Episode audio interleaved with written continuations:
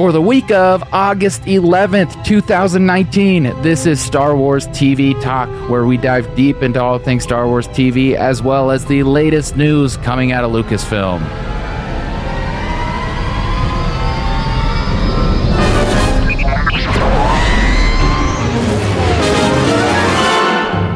This week we are looking at season 1 episode 11 of the Clone Wars and season 1 episode 9 of Rebels. And to help me tackle all of this is John.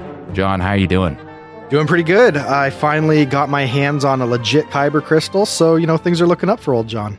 Yeah, those those those kyber crystals. They'll they'll do that. They're elusive, but when you find it, you earn it. You earn your kyber crystal.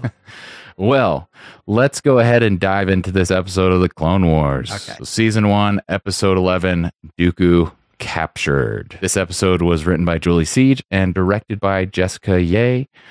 Uh, and in it, Obi Wan and Anakin infiltrate Dooku's ship by staging Anakin's capture in an attempt to capture Dooku. This has a couple of twists and turns, and Dooku winds up getting captured by some pirates. And there's a little bit of a victory in store for the Jedi and his apprentice here, Seemingly, or yeah. so it may seem. Now, one of the things that I like about our rewatch here is that there is just so much of the expanded Star Wars universe that we get a look at in these series and that we wouldn't get a chance to look at Sure. without these type of things. Like for instance, uh, we have Hondo who now is the the tour guide of the Millennium Right. Falcon ride at Galaxy's Edge. We don't get that without this series of the Clone Wars. Mhm. Uh, so you get a look at these new worlds and it's just a lot of fun because you get some new aliens that were originally part of the legend lore that if you didn't read that source material or watch the stuff that was available before disney took over this uh this thing called lucasfilm you would have really no idea that these people even existed in in the star wars greater universe Mhm. But we get a look at these in these two series. So that was just a side note that I want to start off because in this one, of course, we see some some new characters that become instant classics. Uh, but to start off, Anakin he keeps losing that lightsaber of his. Yes. the first time intentionally because of course he can't have it when he gets captured. Right. But then he loses it again, and I think it's kind of I think at this point it's uh it's a little um telling of him of what's going to happen to him because eventually he does lose that lightsaber for good. Sure. Um, yeah. I guess yeah. If you really want to bring that through to its conclusion, yeah. I guess that is the ultimate fate: is that he loses it, but good in the end. So since the since the lightsabers call to people, I think this lightsaber was just trying to get away from Yeah, the, the lightsaber knows something about Anakin that we don't know yet. Yeah, he's always trying to bail out.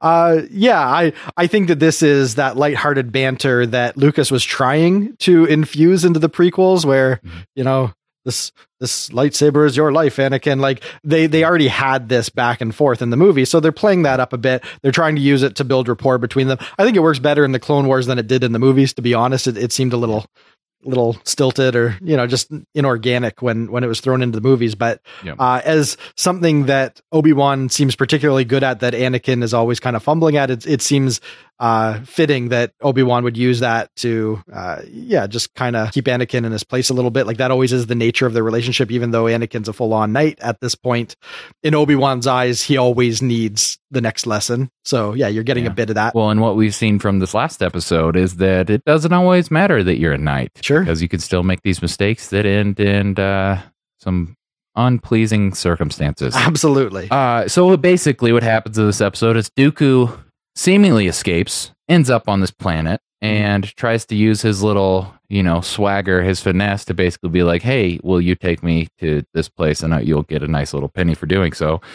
Um, but his problem is that he's engaging with pirates. Right. One of my favorite Easter eggs that that I've gotten from this latest edition of the Star Wars canon. If you play Star Wars Battlefront 2 and you're playing in Maz's castle, there are a couple of rooms that you can go into, Mhm. and there's a portrait of Hondo in one of those rooms there you go because, of course, he would visit Maz's castle. yeah he's infamous he gets his picture on the wall Yeah, i get it Um, and he does what all pirates do and takes Dooku hostage and basically says, Well, if the separatists would pay that much for you, think how much the Republic would pay for you. So we're taking you. Yep. No honor among thieves. Dooku should have Nope. saw that coming a mile away. And so, anyway, on this planet, Anakin and Obi Wan end up in this nice little cave, trapped, and Anakin loses his lightsaber in that cave. And then there's some other stuff waiting for him in that cave. But uh, at the end of all that, it's still it's still Ahsoka. Yeah. it's still Ahsoka's little she.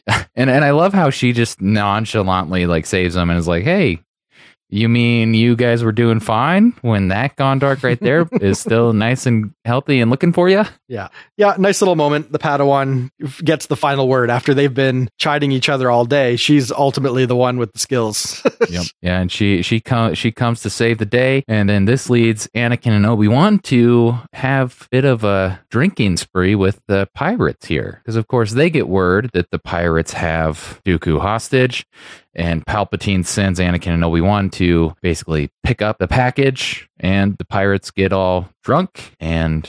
It ends without us seeing what really comes of that story.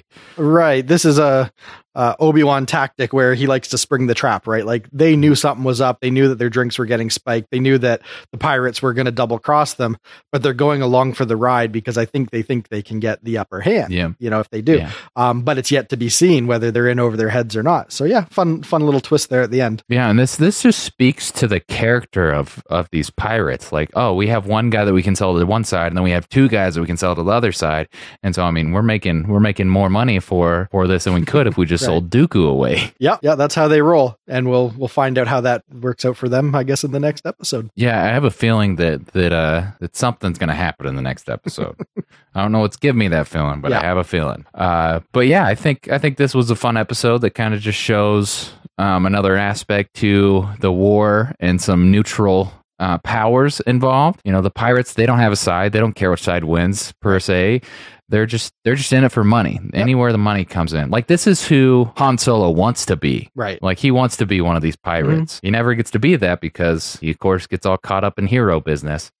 Right. Inevitably, he is the good guy. Yeah, yeah. You don't you don't get any sense that these guys wouldn't uh, you know step on their own mother to to score. Yeah, yeah. It's it's nice that they're bringing new factions into the story, but other than that little bit of world building and you know just showing that there are these these other elements out there in the galaxy that can make for fun adventures. This episode doesn't go to any great places because it, it kind of is now the the first piece in a in a bit of a arc where we we have yet to find out whether they're going to be successful in capturing Dooku or you know what have you. So a lot of table setting, not a lot of payoff, but still a fun enough ride. Kind of a lighthearted episode.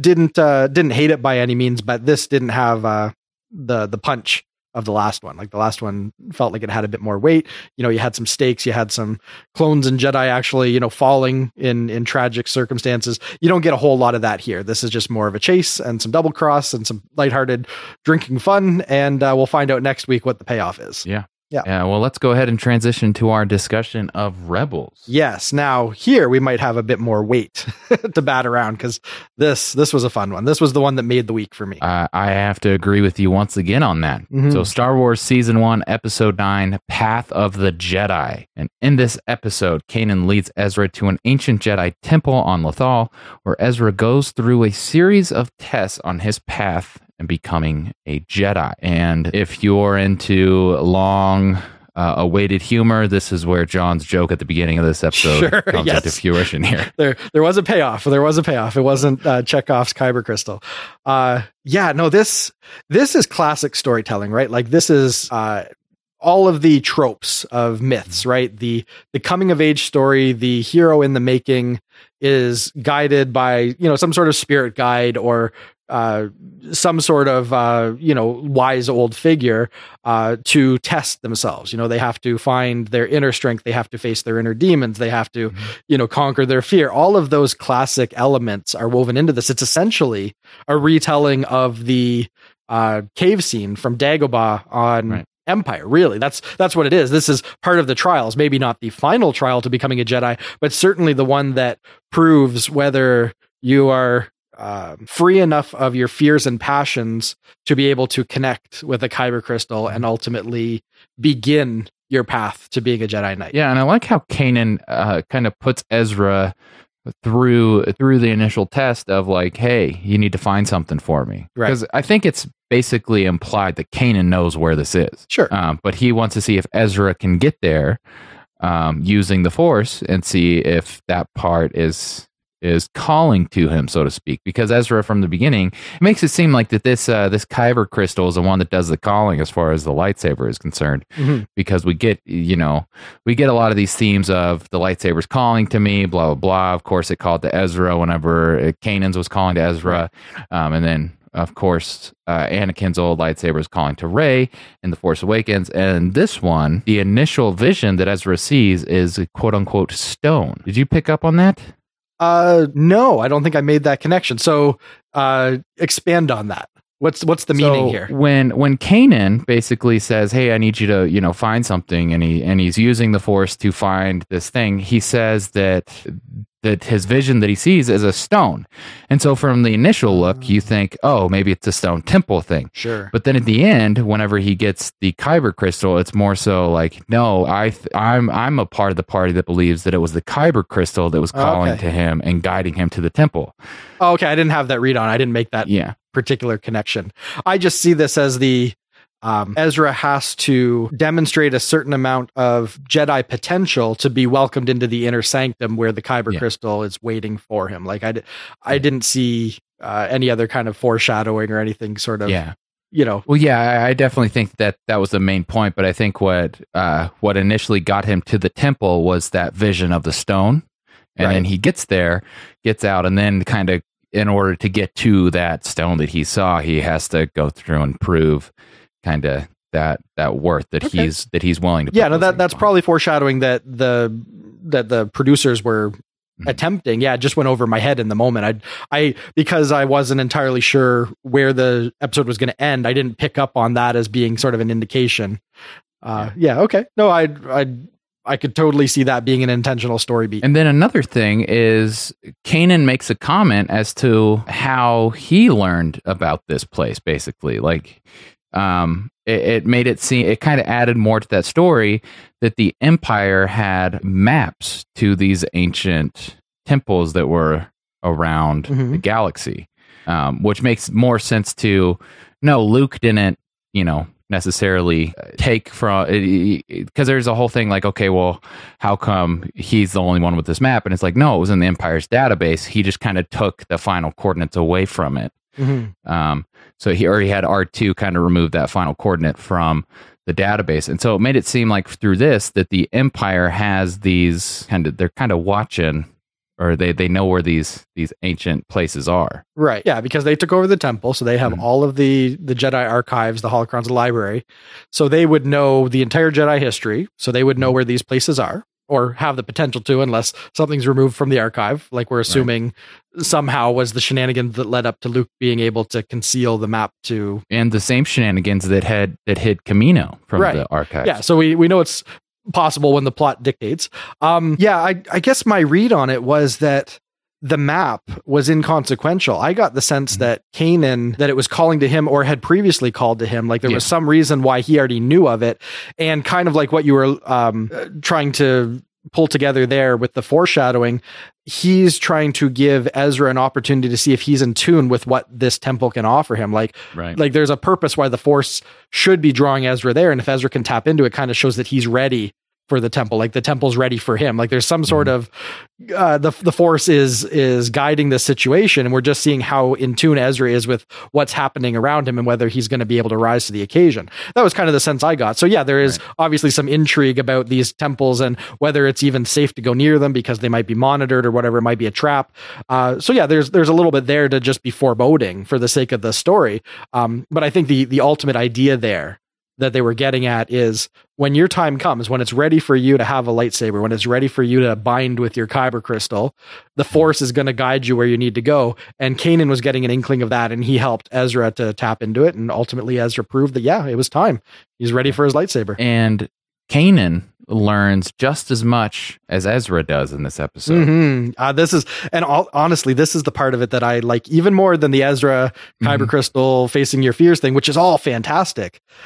The real joy of this episode is something new to Star Wars, but so appropriate for Star Wars. And that's the idea of a Jedi that has been forced into a situation where he needs to be made a master, but he has no guidance. He has no mentor. He has no one to bring him up and help him to have the confidence of a master to be able to guide his Padawan. He's basically a ship adrift. Mm-hmm. And he has to muster up the inner confidence and and overcome his own demons, his own uh, lack of uh, you know self assuredness, his own you know his own lack of confidence that he can do right by Ezra.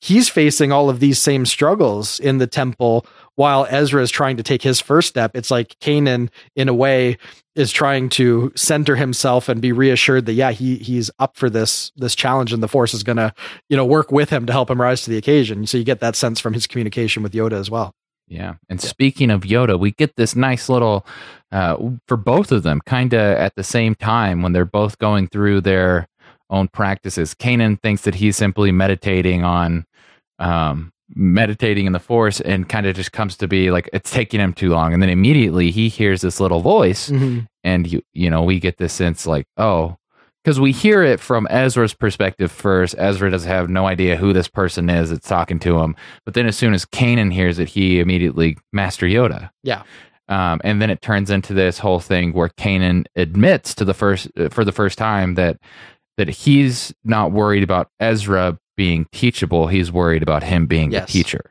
Yeah. Um, which is just a deep kind of mm-hmm. gives you an insight as to why Kanan has been pushing against training Ezra. And then, of course, from the last episode, we've seen the power of Ezra. So, of course, this is intimidating to mm-hmm. Kanan. He already thinks that he's inadequate.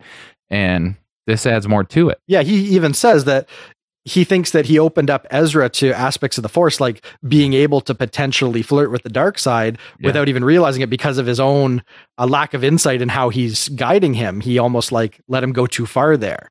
So, yeah, yeah with good reason, Kanan is second guessing his abilities and needs his own reassurance. So, uh, yeah, really, really potent, potent character stuff here that was very satisfying to watch. I thought they handled it so nicely. And so let's get into this uh, these visions that Ezra has. Yeah. So the initial one, he sees the Grand Inquisitor murdering Kanan, um, and then, of course, kicking him off of a ledge. Uh, and then that kind of puts him back on the Ghost, where he hears the crew talk all sorts of mean things against him. Mm-hmm.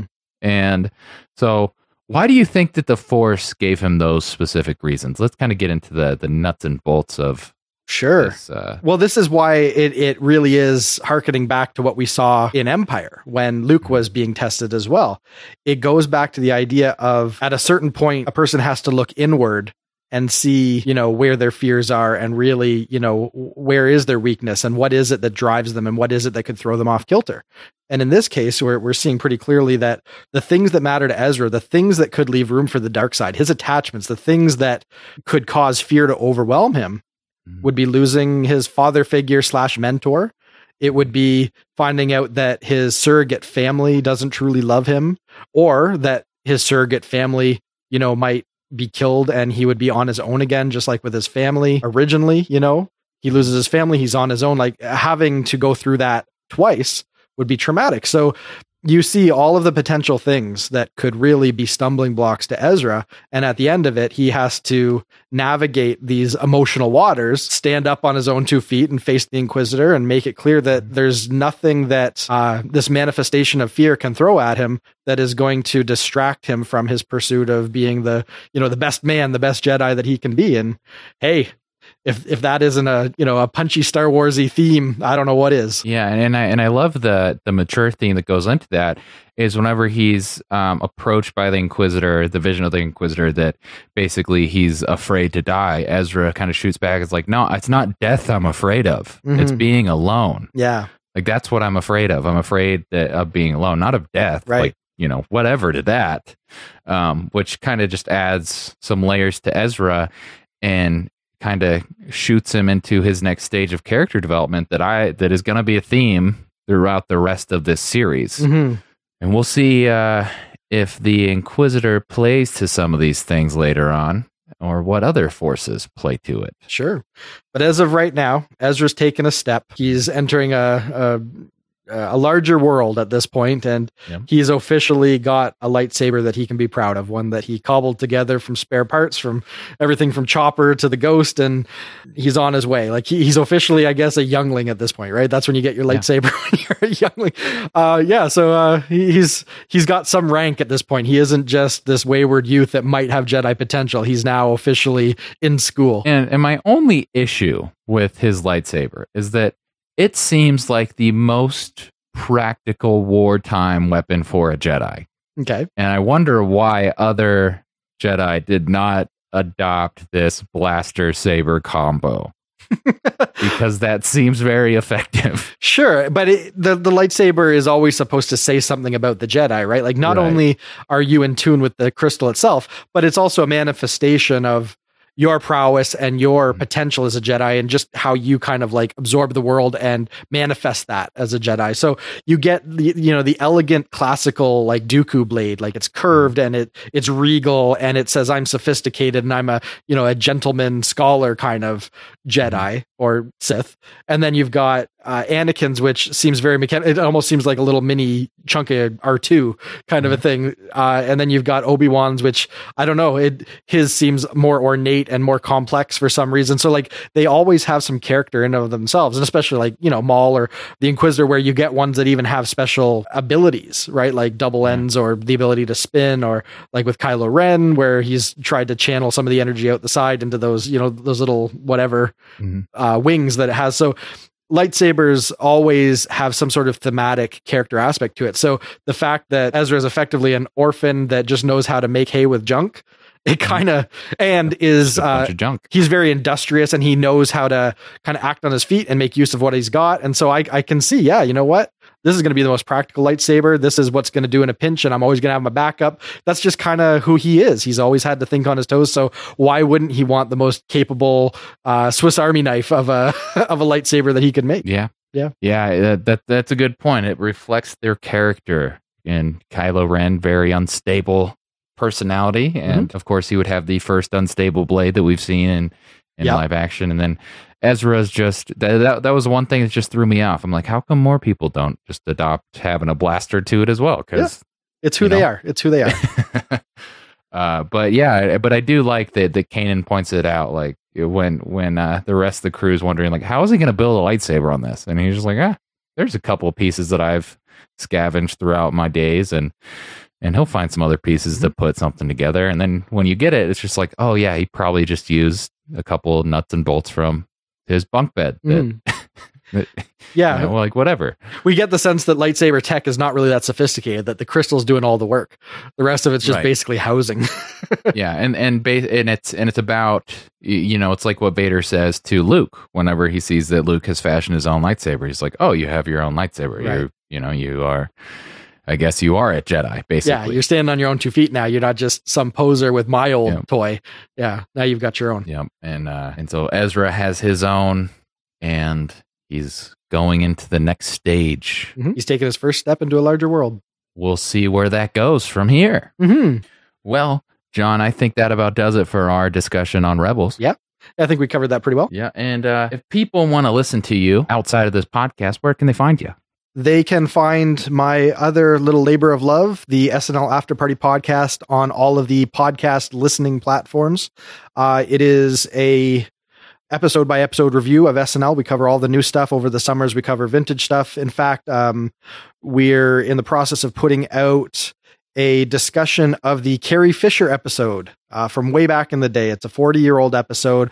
Uh, she's, you know, fresh off of Star Wars. She's dating Dan Aykroyd on the show. She comes on um, her monologue. She's dressed up as Princess Leia, and Obi Wan is communicating to her through the Force for her monologue. So we're actually doing a, a Star Warsy foray into SNL for our vintage rewatch this summer. If anyone would like to check that out, they can go to snlpodcast.com. Well, that sounds like a lot of fun, and I cannot wait to listen to that. It'll be a fun one. We've got uh, Dave Buckman, who's a, a comedy improv guy down in Austin that really knows his stuff, and it's one of his favorite episodes. So we're going to dig deep. So lots of Star Wars, lots of Carrie Fisher talk.